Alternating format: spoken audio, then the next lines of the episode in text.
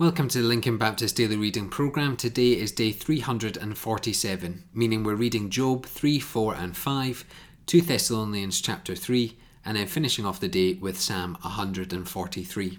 So once again, we go into our Old Testament reading. Job did not curse God, but he did curse the night of his conception and the day of his birth.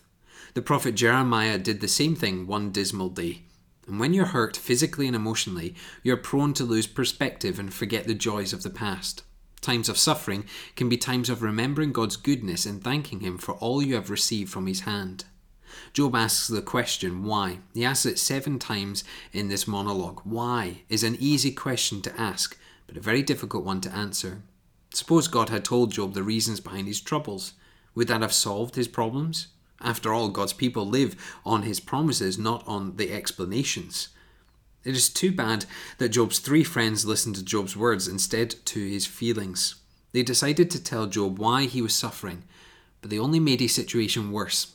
Suffering people need love, acceptance, and patience, not arguments and accusations. The three friends sincerely meant to console Job, but they ended up condemning him and taking Satan's place.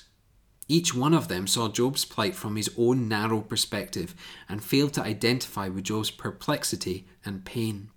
Eliphaz asked Job why he did not practice what he preached. Then Eliphaz shared his experience with God, on which he based his own interpretation of life. Avoid those who make their experience the only test of truth. The Word of God does not change, but experiences do. We're all different, and God deals with each one of us in different ways. Eliphaz closed his speech by telling Job to seek God and submit and to accept correction, then God would bless him again. But his suggestion played right into Satan's hands.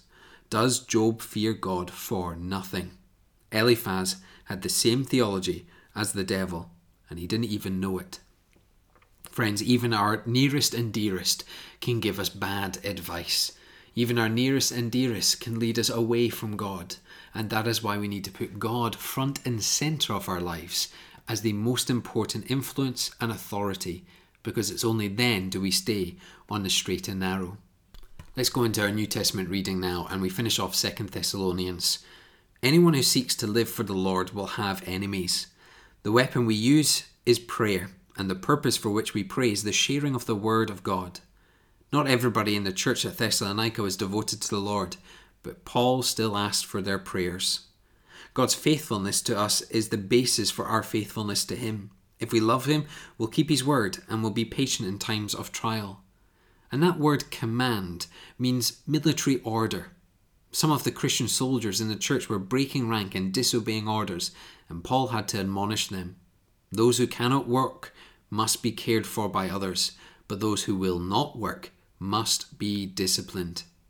Never let the bad example of others keep you from being a good example. Never point the finger and say, because they do it, I can do it. Instead, go to the Word of God, see what is holy and pleasing to Him, and live in obedience. We finish today's reading with Psalm 143. Unless you have been engaged in the Lord's battles, you may not understand this prayer, for it's a cry of a soldier in combat.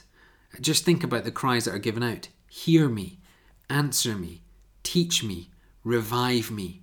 These are all crucial crying out moments for David, all moments where he has to rely on God, all moments where David must go on for the Lord, yet face some deep fears that are before him.